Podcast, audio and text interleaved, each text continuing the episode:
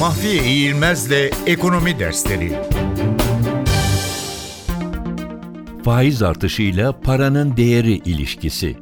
Merkez bankaları bastıkları paranın değerini yani fiyat istikrarını koruyabilmek için zaman zaman bankalara kullandırdıkları fonların faizini arttırmak zorunda kalırlar. Faiz bu anlamda para politikasının en etkin aracıdır.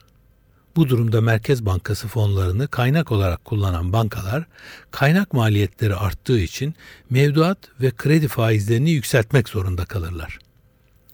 Faizlerde ortaya çıkan bu yükselme kredi kullanımını, tüketim ve benzeri harcama talebini düşürür ve tasarrufları arttırır.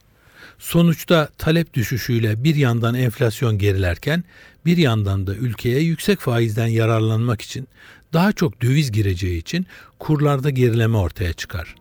Böylece yerli paranın satın alma gücü hem içeride hem de yabancı paralara karşı yükseltilmiş olur.